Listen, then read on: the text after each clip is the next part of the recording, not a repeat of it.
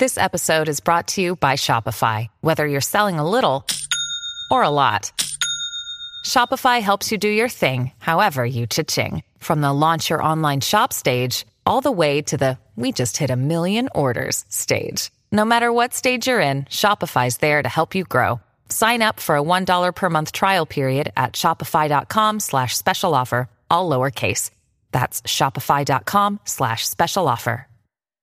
Another day is here, and you're ready for it. What to wear? Check. Breakfast, lunch, and dinner? Check. Planning for what's next and how to save for it? That's where Bank of America can help. For your financial to-dos, Bank of America has experts ready to help get you closer to your goals. Get started at one of our local financial centers or 24-7 in our mobile banking app. Find a location near you at bankofamerica.com slash talk to us. What would you like the power to do? Mobile banking requires downloading the app and is only available for select devices. Message and data rates may apply. Bank of America and a member FDIC. Action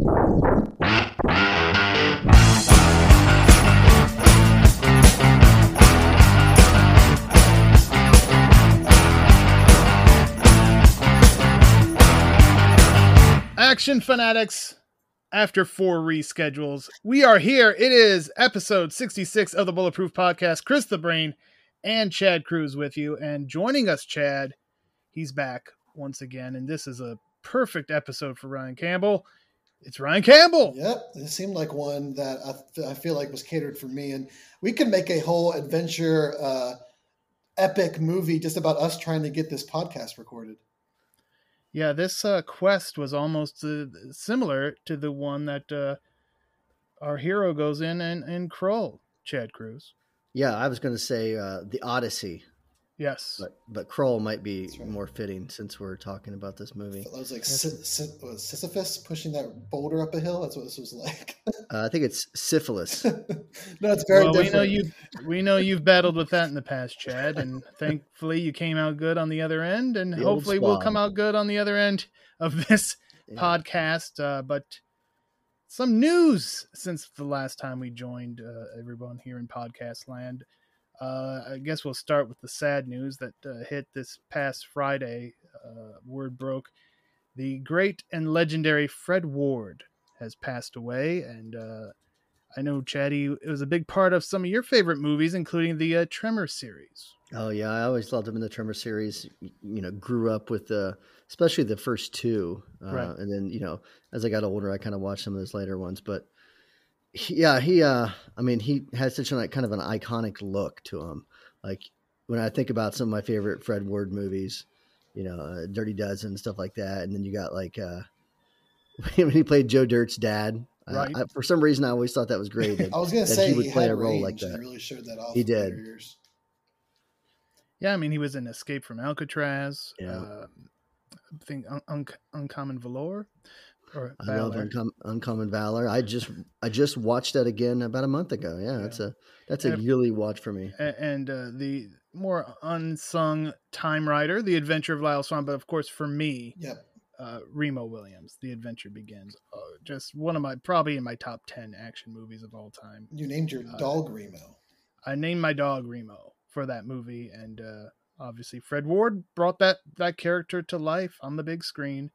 Um, you know, based on a series of books. So, yeah, and I think there you may hear Remo in the background There he goes. barking at barking at someone throwing right now. for- for perhaps, Fred perhaps, perhaps the spirit of Fred Ward. Um, He may be throwing one out for old Fred. I thought it was funny. I saw it on Facebook. It was a tribute, you know, and it had like four pictures in the box, kind of thing. And they were all just from Tremors. And I was like, he did other things. yeah yeah he yeah he did a lot of things and uh obviously you know just another one of those really like you said chad he just had that look he looked like a he looked like a man of action he Yeah, he was a man's man and uh sad sad news um but uh oh, 79 years old long life um that's we will miss Fred me. Ward. We will miss Yeah. Fred Ward. Um, but uh, his movies, I'm sure we, will- uh, like you said, you you watch Uncom- Uncommon Valor. I love calling it Uncommon Valor. Yeah, that's terrible. Sounds very fancy. No, it's Valor. Uncommon Valor. That was one of my my dad had that uh, on beta, um, and I was like, oh, Dad's watching his Uncommon Valor tape again. Um, did, did I ever tell you about my recording of that movie? you, I don't think so. It's probably Okay. behind some kind of porn or in between. no, like that, the uh, sexy stewardess movie or something. That was a different one, but okay. that one I had I had recorded it off of television, um, and you know you, you you try to hit the record and then stop during the commercials and oh, stuff. Oh, okay. Yeah. And that was the that was one of the few successes that I had doing that. okay. So I was very pumped. But then, right as the movie starts to to come to a conclusion, with about six minutes left in the film, you ran out of tape. I ran out of tape. Oh, So my entire childhood, I did not you didn't know the ending. I didn't know how it ended, and I might have watched it that very first time, but I, I, I what- for whatever reason, I couldn't remember. Maybe my dad recorded. I don't, I don't remember the exact case, but yeah. But for for many years, I did not know what happened in the last several minutes of the film. Um, of course, now I've got it on uh, on DVD or something. I forget what I have. I don't think it's on Blu-ray, but DVD, and uh, I've seen it a million times. But yeah, it's a great film, and and you know, with with other uh, with streaming options and, and Blu-ray and stuff like that, you don't get these cool stories. The best is when you're not even you don't even know what you're missing. You're like watching it on TV one day Yes. or streaming. You're like, I don't remember any of this. Right. The first time I saw Shane Black telling those jokes in Predator, I was like, "What am I seeing?" Because I'd only I had my tape was recorded off of television, so Mm, those jokes weren't in there. So right. like, no, they they weren't uh, TV appropriate jokes. they were not. All right. Well, other news and happier news: the Cannon Film Guide Volume Two is out. For those of you interested, and of course, uh, you know we are huge Cannon fans, and Austin Trunick did a great job on Volume One. And you know what, Chad? Uh, rumor has it that he may be joining us here in the future on this Ooh. very show. Ooh, exciting. that sounds wonderful. So that that is happening. Uh, speaking of podcasts, two dollar late fee. Our colleagues at the the Geekscape Network going to be interviewing one of your favorites next month, Chad, hmm Mr. Michael Paré. Yeah, I've got some some real questions for Michael Paré, and uh, you know, one of them would be the about that quasi sequel to Streets of Fire, why, why he did that, how he could let them actually like produce Release that it, put yeah. that out. Yeah, release it. Mm. Um, I don't know how anybody can go through that, but yeah, he's uh, he's always been not not always been a favorite actor of mine, but in recent years, I, I've grown to love him even more. Yeah, I mean Streets of, and we we covered Streets of Fire, Yes, uh, so you could check that out in the archives. And speaking of movies that we checked or that we've covered that you could check out in the archives, GI Joe the movie, the animated film, thirty five years old this year. It's getting, it's going to be on the big screen, which would be a first because it never hit the theaters the first time around. Chad. That's awesome. That's exciting. I can't wait to take my son to it. Are they like, Yeah, is so- it like digitally remastered, or I wonder like how I- to look that big of a screen if they've come back? I, and touched I would it up? assume so. It, it is one of the uh, Fathom events, June 23, June 25. So if you want to check that out in your area, uh, I know I've already secured my ticket for June 23rd, so I will I- be there. Also, as I of bought- recording, today is the 20 year anniversary of Attack of the Clones. Oh, how about that? there's That our is- Star Came Wars out on this day Yeah, I've 20 got- years ago. I've got a great story about watching that at home one time, but I can't tell that. Attack of the Clones or G.I. Joe the movie? Attack of the Clones. Okay. All right. it, it may it may have to do with the syphilis. We we're not really sure. Uh, so there we go. So yeah, if you're if you're a big GI Joe fan, like many of us are at the Bulletproof Action uh, staff, June 23, June 25. Check it out. Fathom Events. Uh, you can see if it's in your area. All right, guys. Uh, we're going to get into it now. What we're here for. Released on July 29th, 1983, is Krull and Ryan Campbell. This is a movie you, up until this uh, podcast, had never seen before. Yeah, I definitely heard it referenced in just other, um, you know, pop culture references in comedies or shows, uh, but never seen it. So I, it was, I, I- it's always fun when it's like, hey, check this out. You know, I usually trust your opinion when you recommend something to me, and it was enjoyable. Uh, crazy to note though that it came out the exact the same year as Return of the Jedi. and and I think that could be part of the problem why this Yeah. movie didn't get the traction. You know, one of the the theories about uh going we're going to relate this to wrestling as we often do. One of the theories about TNA and why that didn't really take off is because they pretty much started up immediately or as close to it as when WCW went down. Where if they maybe waited a few years, they would you know because like when AEW started, it was like there's people out there who think it's like the greatest thing on the planet Earth just because they want something that's not WWE. They're starved for an alternative. Yeah, they're still so is they could do anything. They could take a shit in the ring and they'd be like, "This is brilliant creativity," That's And, art, uh, my friend. we love it.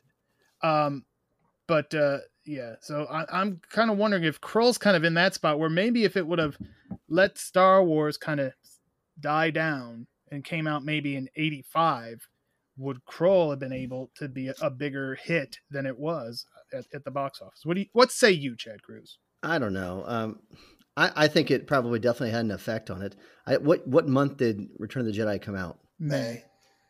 Okay, so yeah, it, it definitely had an effect on it. I'd say there was probably still people lining up to see Oh it. yeah, I mean yeah, especially back then because you you weren't like oh we're gonna go get this at Blockbuster and um, no Right. that was Right. I mean there were videos but it wasn't that that way yet. It, you you, think you you had to go you had and they would leave these big blockbusters in theaters for six months and people Right. would still go. I think another problem that it has is the title of it. It's like you know what the hell is a Krull? Like Yeah. you don't know what it is until you see the film, and Right.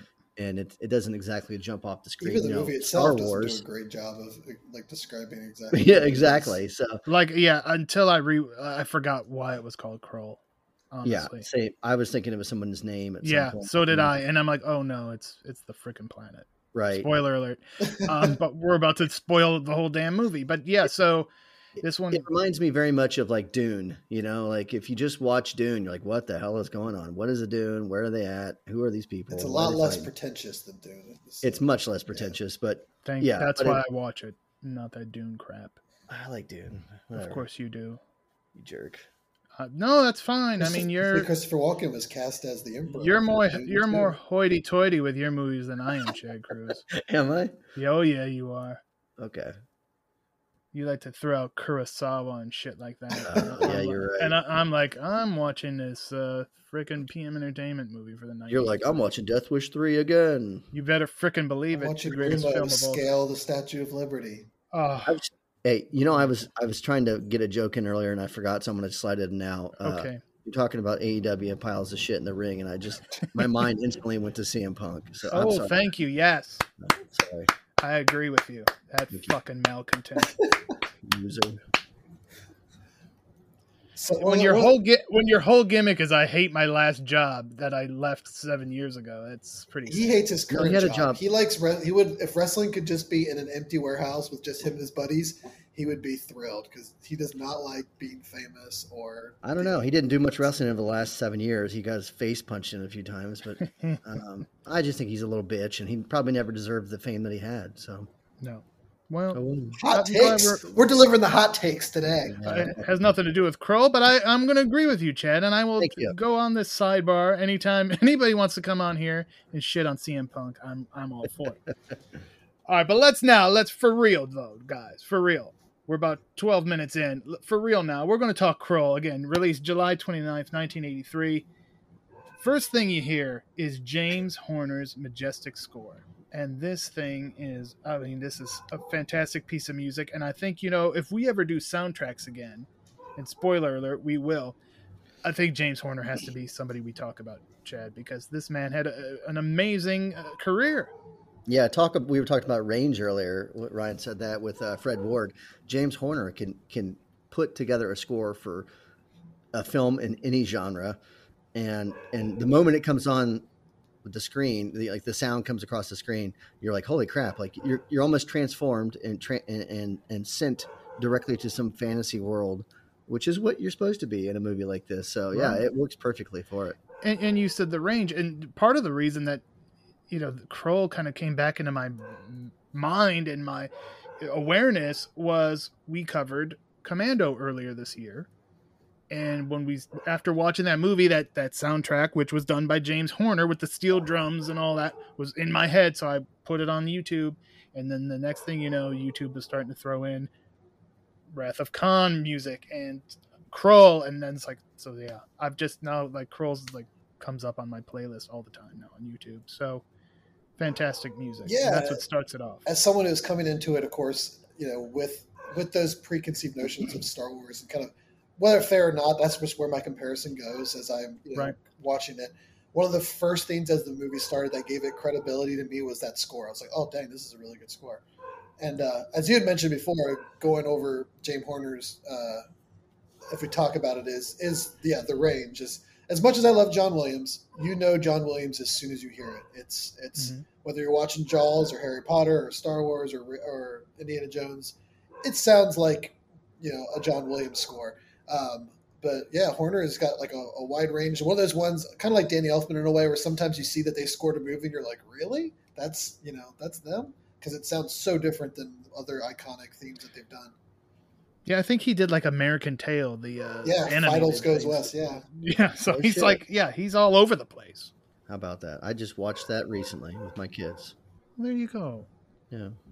Chad Cruz being a, a responsible father. And then we watched Hellraiser. well, there you, There it gotta- is. It's all about balance. Not really, but as all good things are, perfectly balanced. All right, so yeah, we get the score, we got the opening credits, and the first look at the glaive, which we will come into play later as part of the the logo. Um, and something ominous is approaching, oh god. and it lands on Krull, which again is the name of the planet where all this action is taking place. It's the Black Fortress, home of the Beast and his army of slayers. And this is just like this giant rock formation that's floating in space at first. And you're like, what the hell is this? A rock spaceship? And it's a freaking fortress that could travel through space and time. Yeah, it's very strange. Uh, it's very vague, like much of Krull. You don't really have. Mean, there's. It's not like a movie full of twists and turns. The story doesn't really go a lot of different directions. It's pretty straightforward. There's bad guys. His name's the Beast, which is pretty generic. His guys are called Slayers, pretty generic. He lives in the Black Fortress, very generic. So, not great numbers for me. I don't love it. Oh, okay. Well, there you go. Ryan Campbell, your your first thoughts on this uh, rock ship. yeah, I and and I think part of it is that's that's the way movies kind of were. A lot of the the lore parts of a lot of those films is all gets added later. You know, you kind of make it simple and and easy that everyone can understand. And then if it catches on, then you can dive in and start really digging into all the hows and whys or the reasoning and how the ship works and all that sort of stuff. But again, just right off the bat, I was drawn to just the set design and and uh, I really thought, you know, as we go further here going forward, the the set design and the locations and uh, all was really unique and impressive and, and some very large structures that they didn't seem like they, they cheaped out on it. I don't think that, you know, we, we compared it obviously to Return of the Jedi and how maybe some of the effects aren't going to hold up as we go on. But in every other way, I think they definitely put the effort and, and resources into the film. It's not like they, you know, cheaped out on it. And our first scene where we actually see people, it's we're gonna have a royal wedding. So take that, Chuck and Di. We're gonna have a royal ro- wedding. Uh, we've got the bride to be Lisa, or is it Lissa? It doesn't matter. Yeah. Waiting for her intended Colwyn. Um, and now their families, Chad, they've been rivals. So it's kind of a little bit of a, little bit of Romeo and Juliet in there Yeah. uh, the Montagues and the, the Capulets. Uh, but we've got, uh, yeah, these rival families are coming together because they know we've got some, we got a problem here on this planet and we need to unify these kingdoms. Yeah, I love the thought process there. It's like you know the the beast and the slayers are, are, are in our are in our on our planet of Krull. It's the name of the planet, Mm-hmm. and the only way to defeat them is for our two children to bang each other. Yeah. Uh, that's again another kind of very much fantasy sci-fi trope, though. Is in a lot of sci-fi, like if all the nations of the world have come together c- to create one government, it's usually in response to some sort of extraterrestrial threat. And they're like, you know what? Maybe we should put all of our crap aside because we've got some bigger stuff to worry about. Yeah. And I think, you know, I, even Lissa's father, it's like, well, we could just do it, you know, sign a treaty, but treaties could be broken. Where marriage should Yeah. be last a lifetime. I think she in the just wanted to fantasy world and i mean in Yeah. obviously in actuality a contract would probably be better than a uh, marriage in today's society but this is not to this is Krull, not earth Something I Yes. appreciate there, though, it's the first time I think in a in a film I've ever seen the like powerful, uh, dignified father against the marriage, and the the daughter, the princess being forced to marry, is the one who's like, "No, let's do it." right yeah she was all about Usually, it. it's the other yeah. way around. yeah they they flipped the script there a little bit she was trying to get Dick down, and oh I mean Colwyn. He rides in. I mean, he's a stud. He's a stud muffin. I was talking to Ryan before the movie. I said, you know, I'm kind of surprised that uh, Ken Marshall didn't get more roles or bigger roles after Right. this. Because when I we were talking about 1983 and Return of the Jedi, when I look at Ken Marshall next to Mar, uh, Mark Hamill, I'm like, oh, like to me, he's he definitely kind of played it like Better. if Han and Luke were just one character. Like he had a little Yes, bit of both. And like a, like we were talking about it before, is I'm sure in his mind he thought this was going to be his Star Wars, and that this was going to launch his career as that that that franchise was winding down. That he was in on the ground floor for the next big thing. And maybe it maybe it's the, the style of action that they go for in this film, but it had very much like an Errol Flynn kind of feel to it to me, like a like he's very swashbuckling and he's like a, Yeah, they definitely Yeah. leaned in a little bit more, yeah, to the, to those elements of it, and less into the kind of sci-fi, spacey parts of it, which I thought was a good a good way to differentiate yourself. And yeah, we get that first meeting, the the pre-wedding meeting between the the couple to be, um, and uh, little some little romantic sparks there. Obviously, they're not going to get hot and heavy. This was a PG movie, Chad Cruz. Probably, much I do believe that- you probably wanted I- him to like rip her clothes off or something and I- test drive her before he signed up. I will. I will tell you that I I, I felt bad because I, I did think she was she was very cute. Uh, Lysette Anthony, I believe her name is. Uh, yes. she's adorable. Um, and I read somewhere that she was like 17 when they filmed this. Oh well, that could be another good reason played a that they of kept things PG. Oh, this is Then Hollywood in the '80s, so you know. that'd Yeah. kind of- I, f- I felt bad about it, and I, I went on her IMDb page and I saw um, a couple film titles that she was in in the mid 90s, and I looked one up, and it was definitely one of those like Cinemax ones. Oh yeah. So I, I skipped through that for a little bit, and I, I got what I needed out of her. This wasn't a um, this- this isn't a Harvey Weinstein picture, right? So, like- I hope not. I hope not. Please God, I hope not. All right, so Chad Cruz, uh, I'm I'm glad you put the effort into things. It's called research brain. I, I understand. Yes, you great job. Thanks for coming prepared.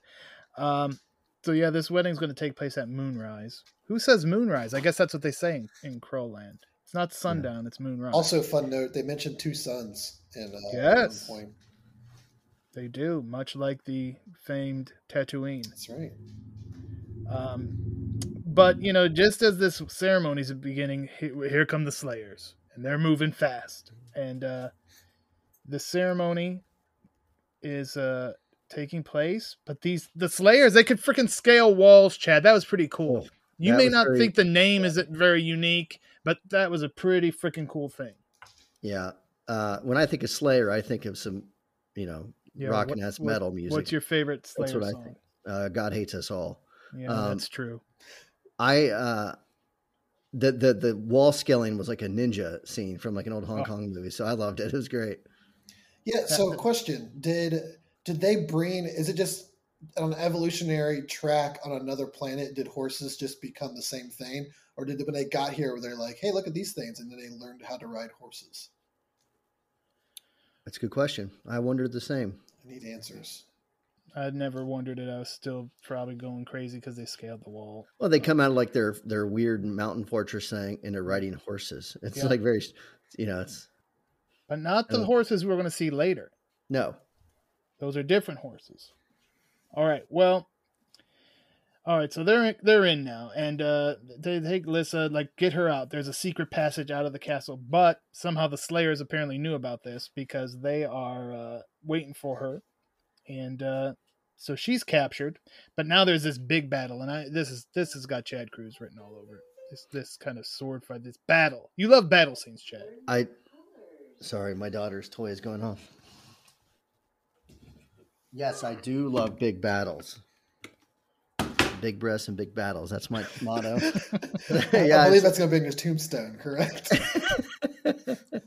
my uh I, I and it's probably my one of my favorite scenes of the film is is during this attack even though you know okay we get the cool wall scaling and they're interrupting the wedding which is also cool um because why else would you have a wedding at moonrise if it's not going to be interrupted right, Right.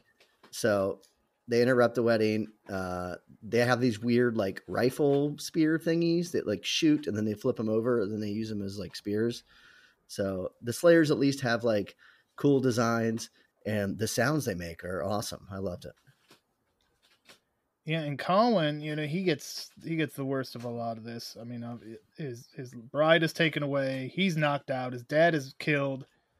Um, Slayers are setting fires as they leave, and it's uh, return to the Black For- Fortress like thieves in the night. And now, Ryan Campbell, we get a new character, kind of the Obi Wan of this uh, this film. Yep, that is the uh, the immediate place that I went uh, of thinking about that. Um, is yes, that he uh, is definitely the Obi Wan character, the wise old sage in the wilderness who's going to guide our our young hero and, and teach him how to become in this in this instance uh, a king as well as you know the hero is well Luke isn't exactly a king. This is definitely going to uh, be his guide in this new world, and that is the Ynyr. classic Freddie Jones. Yes, Ynyr the old one. Uh, and first thing he does is just kind of patches up Colwyn, um, tells him that you know, Les has been taken, but you can't reach her right now. She's at the Black Fortress, so that's kind of going to be the end goal. Um, oh, by the way, you're also the king. So a lot to lot for him to process, Chad. It is, and you know, I I I honestly didn't even think about Obi Wan. I probably should have. Uh, I was thinking like Merlin. You know, he's Merlin. He's got Okay. these w- wizardry skills. He comes in. He he pulls this guy up. Get it, you know, picks him up off the ground, That's pretty much what fixes his Obi-Wan is. wounds, and then he's gathering the troops around him. You know, his his knights of the round table essentially. Very, that's another good comparison right there, Chad Cruz. I mean, you really came prepared this this week. Yeah. Do if you want a title of that mid '90s film, Yeah, That- please. that- I'm sure. I'll I mean, maybe I don't, but I'm sure a lot of our listeners can. I'll mention it for the research. Stay Ooh. till stay tuned till the end. Oh, that now, you, now you're talking. You know how to get our uh, audience uh, to stay with us. Uh, so yeah, what is Colin gonna need to beat the beast? Well, it's the glaive that we talked about at the beginning. That amazing freaking weapon. And now I remember watching Krull for the very first time. I think it was at a sleepover. My good friend Jimmy back in the day he had rented this and we watched it and he had this nerf gimmick that was like three it wasn't like the like but we pretended it was so we were outside playing fucking Krull i mean because he had the nerf thing that we would throw and uh, that's that's what i remember but they should have marketed the glaive they there should have been Yeah. glaive toys Oh, from nerf I mean, there, it'd be a fidget spinner now. They really missed uh, a Right. marketing ploy nowadays to get to get Krull back into the consciousness is making uh, glaive shaped fidget spinners. yeah You know- uh, attached to the blue yeah that would have been nice It's a cool weapon, and uh, you don't see it a lot, especially back then. But he just doesn't use it enough. Well, he's only supposed to use it. He, I know he can only use a- it when the time is right. He can't That's a bit- overuse it. We did not. We did not stick to that rule when we were playing No, Crow that's a outside. We stupid-ass were whipping rule. that thing back, and it, you know, it didn't just have to be. I think I was Cyclops, and uh, my Jimmy was uh, Colin. But uh, Yeah, You know- I mean, they did miss an opportunity for him to take out like twenty Slayers by just throwing the thing Right. in it, like because it, it- Yeah. and even you know it didn't. It's an easy gimmick to do because you don't have to like learn. It's not like a sword or something where your your star has to learn how to do the complicated. yeah, it fights. pretty much does it. It pretty much does throw it. thing. Yeah, you throw it, and then everybody like, oh, falls down as it flies by them, and you do it in post. Like it would have been so easy. Well, Maybe that's why they didn't use it. It might be easy to use, but it was not easy to get. He had to uh, climb. This there was rock slides. He had to climb with his bare hands, reach the top, uh, and then it's kind of the glaive cave is what I called it. Yeah. And he gets there. It was a really well done sequence too. I feel like the the effects there, and it'd be easy like to have like a rock side or a mountainside look super cheesy, um, you know, if you're filming it on a set. But uh, you know, the background that was matted in looked real good. I thought it was it was a really cool sequence. I really enjoyed that sequence. And then we kind of we get to catch up with Lissa, who's the Beast wants to marry her now. Chad, Yeah. Does he know she's 17? Is the question. uh, I don't think somebody named the Beast is going to give two shits about that. Is that Uh, that- that's why he's the villain. That's why he's the Oh. villain. It could be. We got yeah, if- yeah, she could get. Yeah, who would get in more trouble? bad. Her Either or way, him? now that's forbidden love. This is too much for That's me. double forbidden love. Yeah. This was not in the other movie I saw her in. Okay. But she, this, uh, yeah, he's going to marry her, and I'm assuming, you know, because she's like a princess or whatever she is, he's trying to like, hey, I'm going to be the new king. I better find me a. right. I want queen a with royal bride. name. Yeah. Yeah. He wants, a, he with wants the royal blood. Yeah. So now we find out that you know part of the reason the Black Fortress is so difficult to get to and to get into is the thing moves every day, which is another unique feature for a like bad guy headquarters. Yeah, Uh, I I hate moving. By the way, Brilliant. Well, the whole but if you you could just move your whole house, Uh, it wouldn't be. I mean, I understand what you're saying. You got to pack everything up, pack all your shit up. pack all this ask, shit up into one house, and then take it to another house. ask all your friends to help you move. Right. You know, like God damn and you, it. and you have none, so that really sucks for you. Yeah. Uh, so then, yeah, and then you got to unload all that and put it in this other house. But what if your whole house, like, all right, we're moving to Yeah. another city, and the whole house just went up, everything went together? That would You be know, a lot easier. the last time I moved Brain, uh, about three and a half years ago, my my entire family was out of out of the state. They were all gone, and I said, "I got I got this." So I packed everything up. I got hammered drunk. Uh, I I was just shit faced. I was packing and drinking beer all day long, and uh, people were coming into my house to, like measure things, and I was just shit faced. There's beer cans everywhere. The next morning, I woke up with a nasty hangover and moved my entire house to my new house. Amazing. I know Uh, that that's that's a story you could tell your grandchildren. there's some heroic shit there that we don't talk about enough, and No, we And- really don't, and probably for good reason. You know, how earlier I said you were keeping people to the end. I think you just lost some. All right, there you go. All right, so the Black Fortress moves every day, never in the same place twice. That be that I don't know if that they must not stay around for long. Um, so they're going to need the power of the vision to tell them where the Black Fortress will be whenever. Uh, this is kind of you probably don't want to think about it too much because it could be I don't it, so never they need the vision to tell them where it's going to be when they're when they have the troops or when they're ready to do what they got to do. Yeah, is well, basically- it works. That's fine. Fantasy things move like that. You got to you know travel to Yeah. point A to learn a, to learn point B. Right. That's typical fanfare. All right, and here's another little typical type thing they like to throw in there because we get some comic relief now from Ergo the Magnificent. Ryan Campbell, he's kind of he's almost a little bit of C3PO. Uh that's who I kind of felt. Yeah, def- a C3PO. Definitely, and uh, and it was one of those ones where as soon as he popped up on screen, and uh, me and Chad were talking about this, was I knew I knew him from somewhere, and I went to the IMDb and I couldn't find what it was from. None of the movies on there jumped out to me. Um, it felt like it was Willy Wonka, and Chad had mentioned Willy Wonka, so perhaps it was that, or maybe I was thinking I just you know I, he just looked like he could fit right into a Monty Python film, so maybe I'm just assuming he was from Monty Python. But yeah, uh, well, even beyond that, though, even more than comic relief, as we learn later in the picture, he actually does have a pretty good heart and has some redeeming, Yes. really heroic moments in the film. He does. And but at first he turns himself into a goose. So, yeah, you know, that accidentally, yeah. Accident. Yeah, he, he thinks he's going to turn Colin into a goose, but uh, he doesn't. He's not as magnificent as he may proclaim, Chad Cruz. No, but that's still a cool name, you know, Ergo the Magnificent. Uh, and for at this point in in the movie, most of these guys don't have cool names. No. So I, that's like the one that I remember. Actually I couldn't. I didn't even remember difficult Colin's names. name. I, remember, I Everyone's was like- going through the IMDb and I'm like, I can't. These names are crazy. I can't even say them. I'm like, all right, I know the the Broad and Ergo. That's the two I know. Yeah. Yeah. Uh, yeah. When I was doing like when I was writing these notes down, and then I'm like, I had pretty much everybody's name spelled wrong until I cleaned it up. Like Ynyr, I did not spell with a Y and YR, so I could tell you that. But yeah, so they they meet Ergo and they say, hey, you know, you should probably travel with us. At first, he's like, no, but then he kind of sees the Cyclops in the, in the woods, and he's like, yeah, you know what? I think I will come with you after all, gentlemen. So it is like the Odyssey, Okay. Cyclops, right? Yep. See how learned you are, Chad.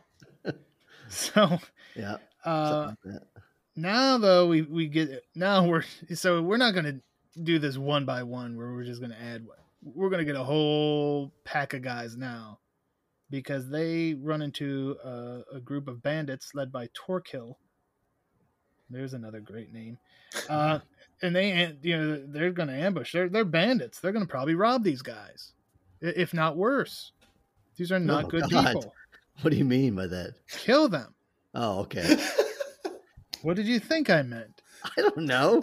What's worse than I, being robbed, being killed. I thought you were talking about getting raped.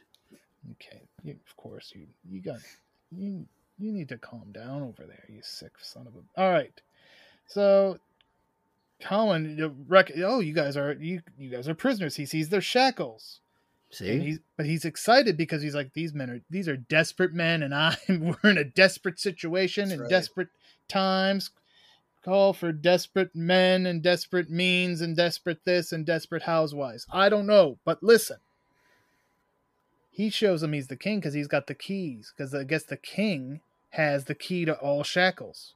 I never knew that. Is that something common, Chad Cruz? I'm pretty sure that that yeah that that's common even here on Earth. Okay. Oh, Yeah, when you when you get like the key to the city, it's it's actually a very little key that can open any shackles anywhere in the city. That's how it works. oh. All Just right. shackles, not doors, but shackles. yes. Well, that's an interesting uh, development that I did not know. Uh, so since he proves he's the king, uh, we get he gets a whole army, like just like that. He's got an army, including Kegan, played by the one and only Liam Neeson. And I have to imagine this was the first time I ever saw Liam Neeson in my life when I watched Krull way back when.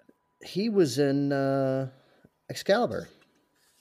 All right, well, I didn't see Excalibur way back then, Chad. I did see Krull though. Okay, well it probably was then.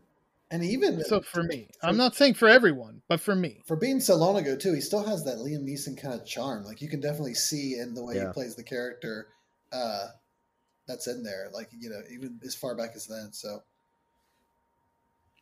and once again, the Cyclops is watching Ugh, with his one eye. And his lifeless face because of the prosthetics that are put on. Yeah. He just Yeah. stiffly walks around like the entire film, not being able to move his face or his head because all the Every- makeup. Go back and watch when people try to hand him things. Yeah. It's like really confused because he you know he can't see shit. So he's like he just puts his arm his hand out and they like Yeah. they try to they like clumsily fumble the object around. It's pretty good. So and and Colin knows that the Cyclops has been watching. I mean, he just knows everything. He's he's cooler than the other side of the pillow, and and he also knows that the Cyclops and the Slayers are longtime enemies, which can only benefit them, I suppose. Is what he's Right. thinking. That's right. The enemy of my enemy is my friend. I you know I feel like I recently used that. Oh yeah, I I did. It was with Eric Bischoff and hating on CM Punk. Going back to that. Bringing it back Nice. around. Um, but no, I mean, I'm I'm okay with Eric Bischoff now. But back in the day, he he was definitely an enemy of mine. He joined the Empire, so it's good. You, you better believe he did. All right, so uh, now we're gonna go see the Seer, Chad Cruz, and they have to walk through a rock. Yeah, How crazy is that? that's pretty crazy. I've never done that before. Neither, neither have I. Ryan Campbell, see? want to No, chime in on that? Nope. Did you rock and walk through a rock? I've maybe walked You know, around them, so- maybe over them, but never through them. You know, we we've got like our Obi Wan guy. We've got like Ergo. We've got like four or five characters in this movie who have some sort of like magical uh, vision seer abilities. I felt like maybe less of that would have been better. Oh, maybe you're right. I think the Seer is definitely the Yoda. If I had to choose one, as being Okay. He's even like a little old man, and he, he even has a green thing on, and he kind of reveals the greater, you know, kind of mystery, maybe to help guide him on this further. And, and the, of course, the irony that he can has these visions, but he himself is blind. Isn't that something? very classic, very classy uh, medieval, you know, Right. tale. He can't see what's right in front of him, but he can see magically. It's like a Game of Thrones. The uh, the three eyed raven is blind, but it can see everything. Amazing. So we get there, but the beast, Chad Cruz, has got some freaking strong ass powers because he Yeah. knows this damn seer is trying to see what he doesn't want him to see. So he like reaches out from the freaking thing and stops it. Yeah, it's it's uh it would be unsettling if you didn't expect it to happen. And uh, no one did. Who could have? Who could have called that? Well, you know, it's pretty early in the film to kind of get all your questions answered. That's true. But but yeah, they, they they then they decide like, well, we have to go to this other magic temple. Yeah, if we go to the Emerald avoid the Temple, the, beast's Yeah. power can't. Why doesn't the seer just live in the Emerald Temple? I don't know. Maybe he maybe you know the beast is is new new in town. Man, rent So- rent rent's crazy right now. That's that's Rent why. is out of control. All right. Well, so the temple at the the Emerald Temple, of course, conveniently also to throw in little Yoda, is in the middle of a swamp where three trees grow as one. Take that for what you will. Um, They but crammed guess they what? three Star Wars movies into one movie. Is that what that is? maybe uh maybe um but the uh there, there's slayers in the damn swamp chad the slayers are there waiting for him Yeah, they just kind of pop up out of the out of the muck, and uh yeah, I mean, luckily at this part point in the movie, Coleman's got his army of guys.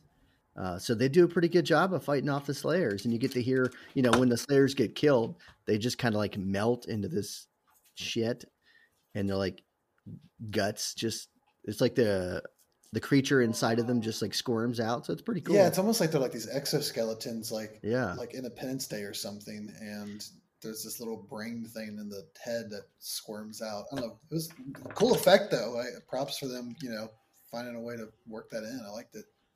You know, one of the things I like about him, probably most about the Slayers, is they're they're not like pushovers. They're not, you know, Coleman doesn't just go up and start killing them like left and right. Like he has a very hard time fighting one Slayer, um, which is probably good. Why he doesn't just pull his glaive out and start winging it at everybody. Um, but yeah, the, the Slayers aren't aren't little pussies. They they fight back, and it takes like ten of those rapists to kill. they're not they're bandits not rapists Let's be honest. If this was accurate, they probably would have also been rapists. It's Thank you, thank you. Red Dead Redemption's taught me all bandits are rapists. but the cyclops finally gets the action in here he's he's kind of the chewbacca Yep, There you go, definitely. yeah. He's the Chewbacca. Uh, the he's maybe a little bit more, you know. I don't know if he would rip someone's arms off if they lost a, a game, but uh, he definitely has this reserved, quiet strength, and we see that on display here. That he is definitely an asset to the team. Uh, he, you know, beyond just some of the his ways of knowing, you know, the lay of the land, but also just brute strength.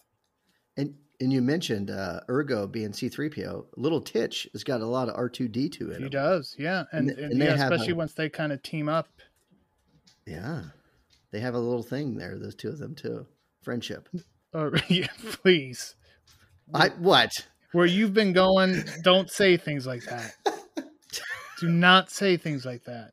Your mind's in the gutter, man.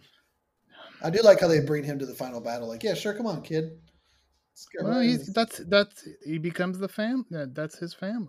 What are they going to leave him out in the desert? Could have all stashed alone? them somewhere for 20 minutes while they ran in and finished this thing. Twenty minutes. I didn't know it was going to take twenty minutes. All right, so we we cut. So once Cyclops comes in and does what he does, really evens the odds, and he's like, okay, now we know for sure he is on the the side of the good guys. Um, we get back to Lyssa, and she's just kind of wandering around in this black fortress, and there's some trippy hallways in here. Chad Cruz. I mean, they're, they're like they close up and they move on their own, and she, there's no escape for her. Yeah, and it you know it kind of makes sense that the the you know the, the entire fortress itself moves every day. So now the inside is like a freaking you know uh Yeah, eighties. it modified. Well, and it makes sense too because this thing was flying too, so it was like in a Yes. different. So, like, it, would have to shift because I mean, everybody just. Oh, Oh, that's a dog's. Oh yeah, mine had to chime in for some reason. Um, yeah, I mean, so obviously, yeah, it must move because otherwise, I mean, all the contents inside would be flying or flying all over the everywhere. place with- because you know that's going sideways and then it goes upright and then yeah it's uh something special The beast It would like never ear find his canal. keys. I remember thinking those hallways looked like an ear canal. very good yes that's a that's a good description for those who may have never seen this fine film um so we go back to the swamp our heroes are now dealing with quicksand for Oh, christ's sake God. They cannot catch a break here. And to get even worse, a new character is introduced that looks a lot like a current character, the Changeling. who uh, makes himself look just like the seer. So now we have a doppelganger seer, Chad. Oh, just when you thought it couldn't get any worse, you already had to you know, walk the seer around everywhere, but now, and now there's a, and you know what? This doppelganger like just fucking shanked him, just like Yeah. him there. yeah, So, so he's dead, uh, and now you're just kind of waiting for old doppelganger to kind of screw him over. So it, it was a cool move. And yeah, and it it doesn't take long for him to try to screw them over. But the Um, changeling is a terrible name, by the way. It again, yes, we've talked about the the weak naming. Perhaps it's just in their planet or their dimension, wherever they're from. It's just too hard to pronounce the names, so we just gave them just very generic things that we could easily understand. Yeah. understand. So yeah, um, and the Cyclops is actually again saves the day because he saw the the d- the dead seer, so he knew that, the changeling was bullcrap, so he kills him. Uh, Titch, we mentioned young Titch, he's devastated because that was seer was his family. That's that's all he knew, um, and now he's kind of been adopted by Colwyn and in this crew. Um, and ergo, and this is where you were talking earlier, uh, Ryan, where he starts showing he has a heart you know, because all Titch wanted was a puppy. And I've got one he can have, actually. Um, The puppy. and yeah, so he turns himself into a puppy for Titch's benefit. so sweet. It's very cute. Yeah. So now we are going to now that the seer is dead, we can't get into. We've got to go to the widow of the web. That's the our last chance of getting the vision that they need.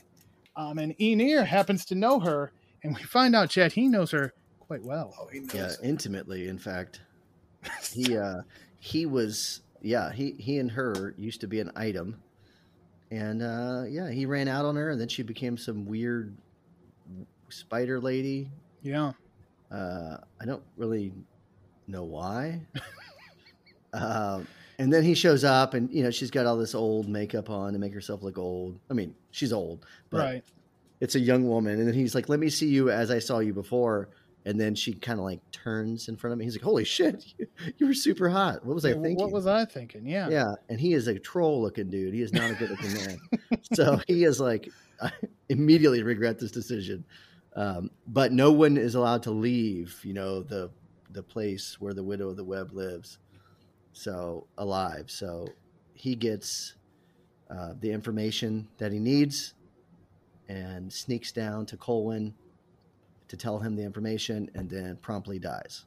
Yeah, the, this when the sands in the hourglass run out, you're done. So he just had the sand like in his hand, didn't he? And that was I That felt was like it? she was like, "If you drop this, you're dead." yeah. And I think he was losing part. You know how you can't hold you can't hold sand. Should have put it in his pocket.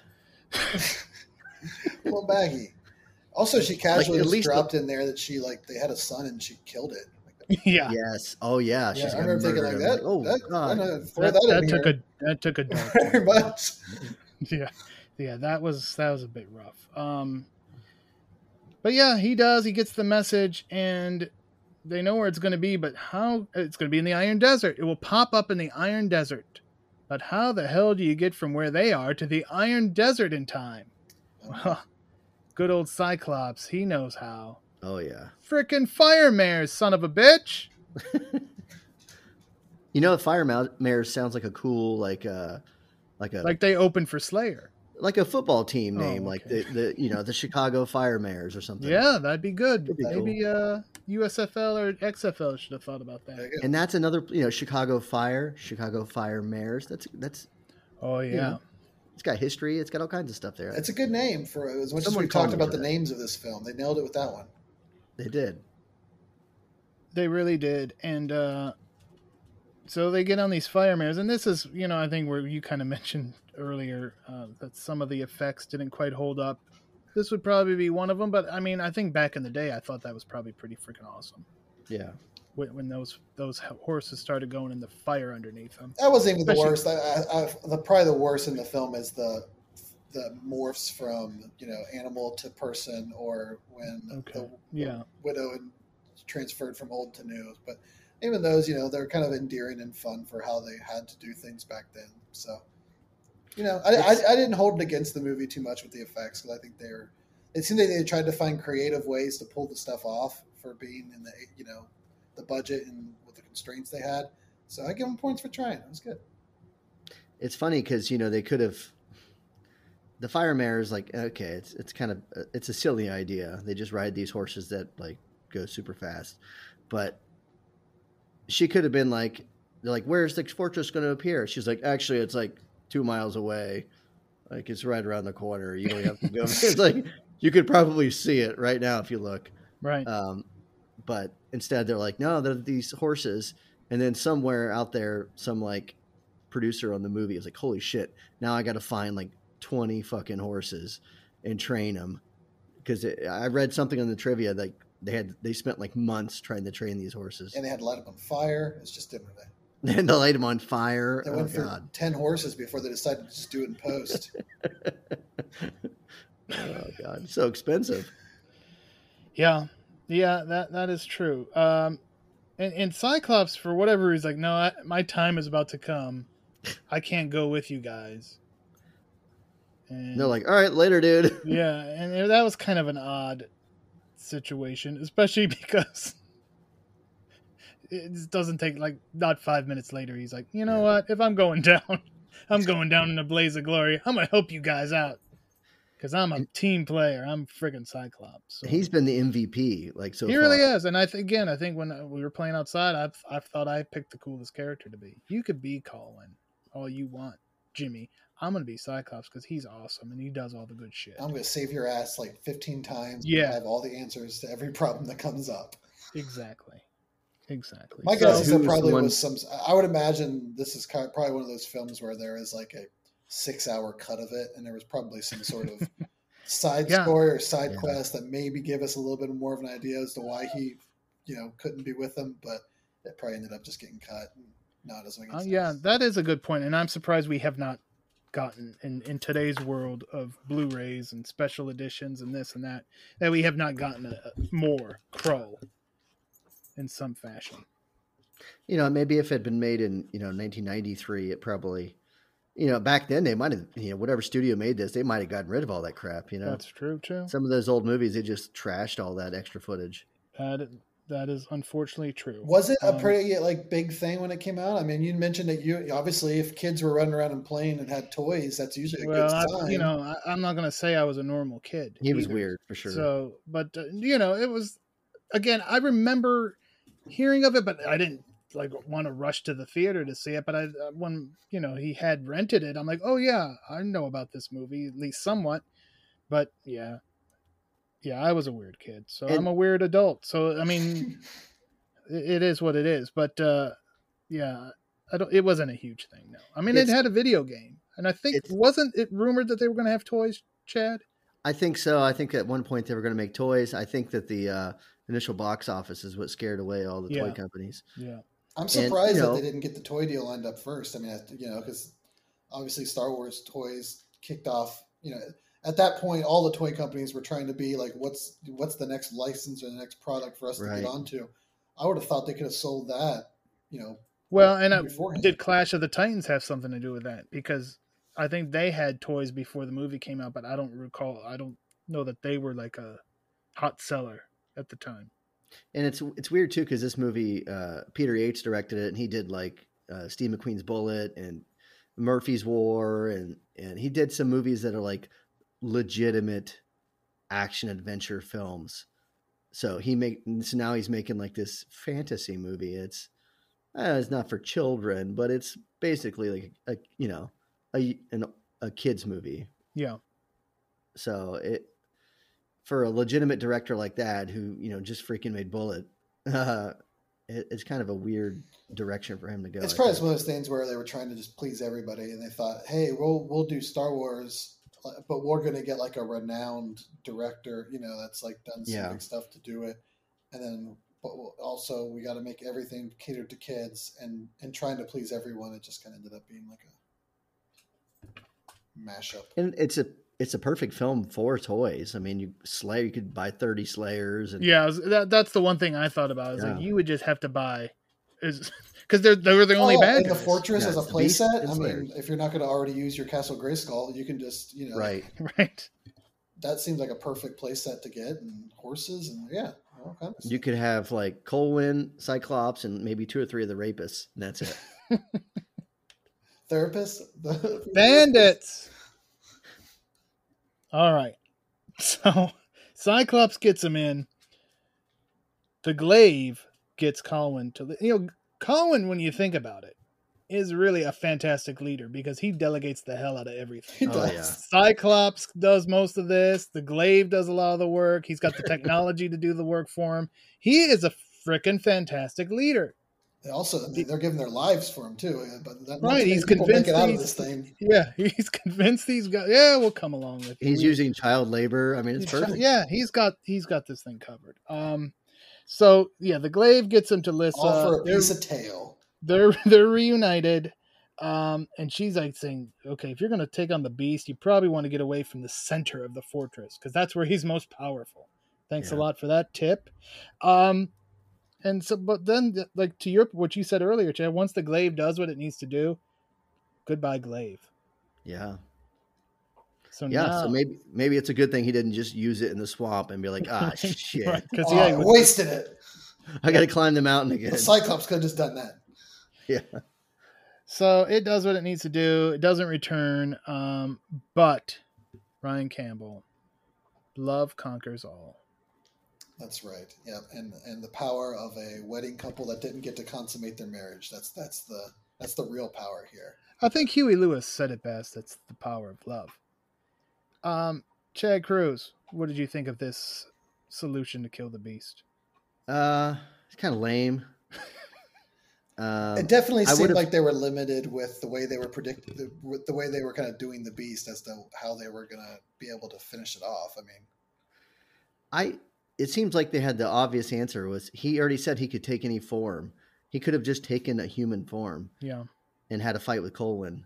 Uh, like I would have just been like, oh, I would. I'm taking the form of your father. Now you have to fight your father to the death. I'm like, oh shit, that would have been a cool, very Luke Skywalker, Darth Vader thing uh, to wrap up that Star Wars gimmick. or just And- be another Colin, like a evil version, Effects wise, I don't know like Garth. Garth Knight, and Michael Knight.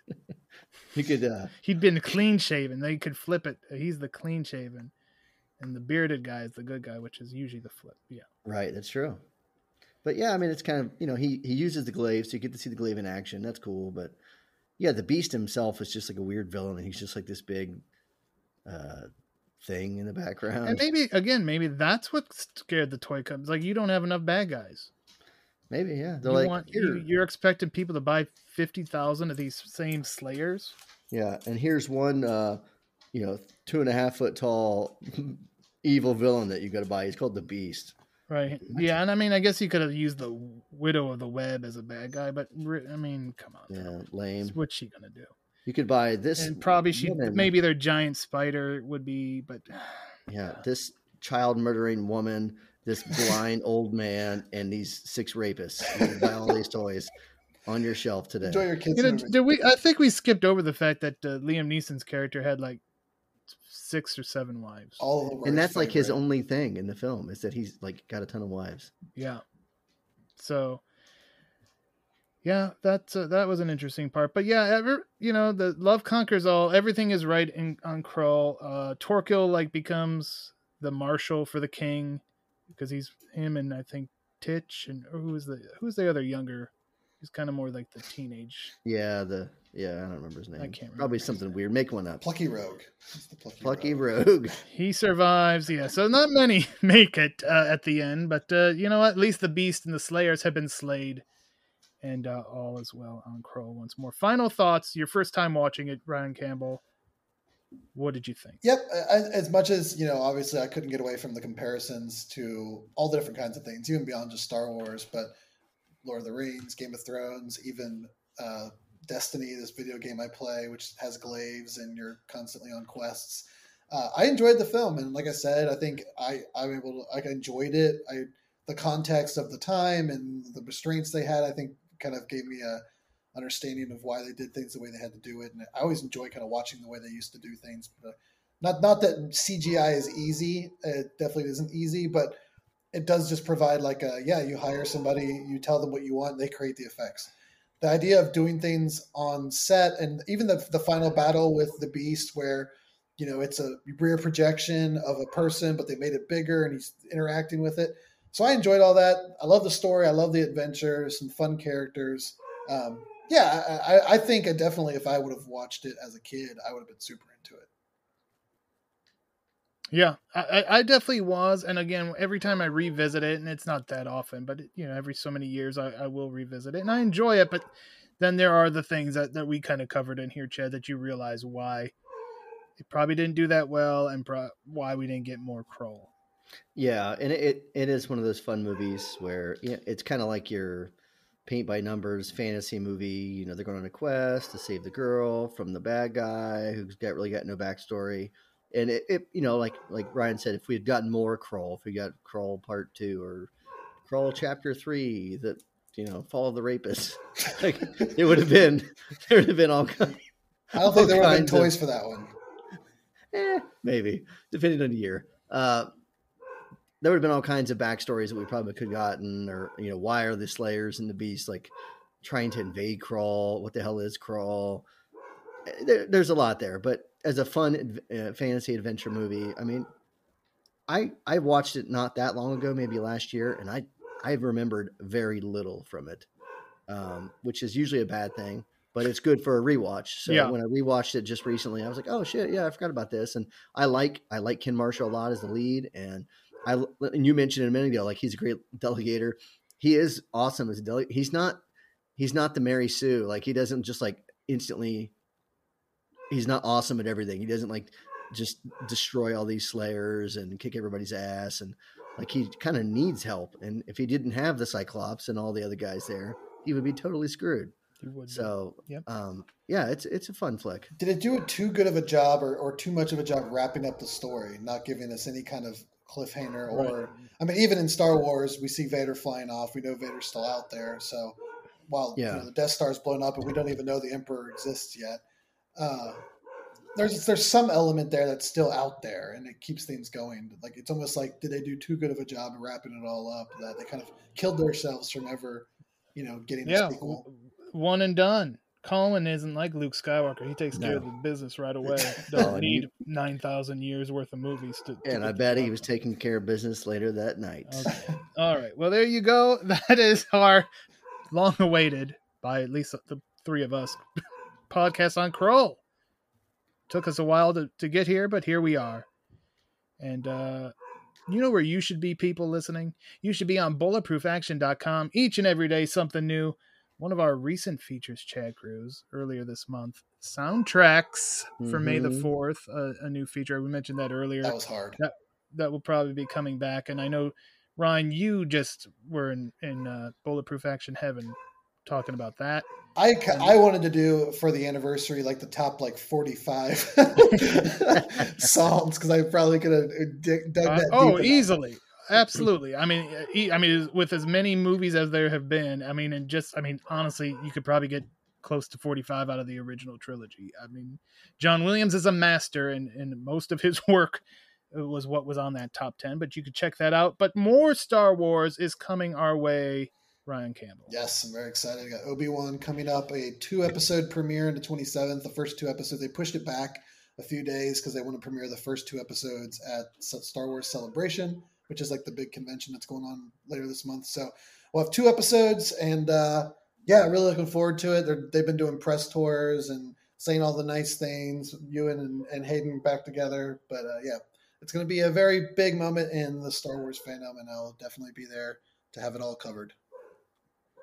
That's what we like to hear, and uh, you can check out that and much more on bulletproofaction.com. Of course, we also encourage you to check out our social media at Bulletproof Action on Instagram and on Facebook and at Bulletproof Pod on Twitter. And I'm going to have something special because while we were doing this podcast, and we mentioned him earlier at the top of the show, my dog Remo took a Road Warrior Hawk little action figure and made a custom Emil from RoboCop out of it. Oh no! So uh, I will uh, take a picture and share that on the social media uh, for all to see. Was it, ben, was it the Bend-Em or was it a Hasbro at LJN? It, was, it was one of those little mini Hasbros that were for like some kind of rumble ring or something. Mhm.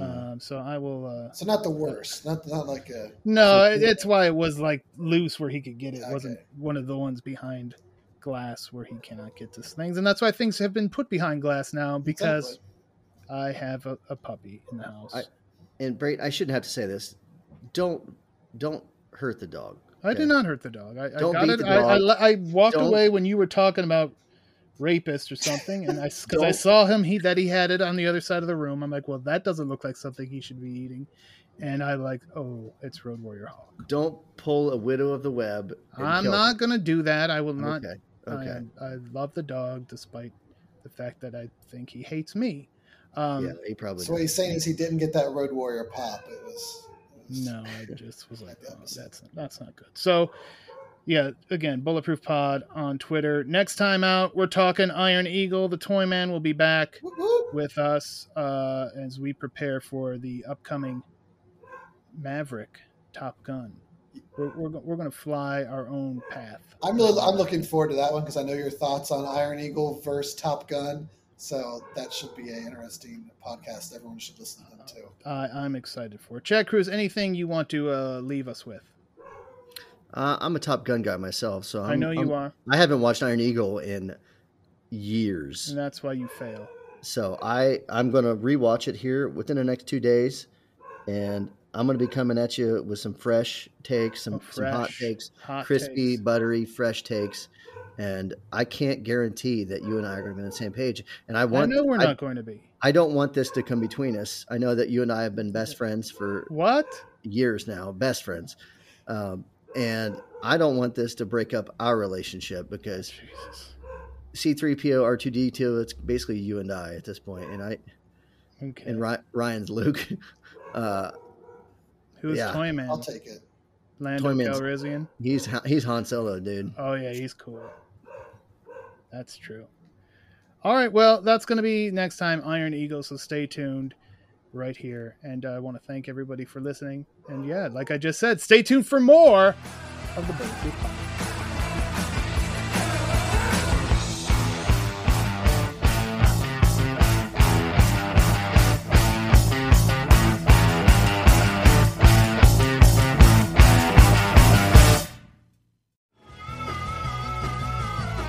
Listening to the Geekscape Network.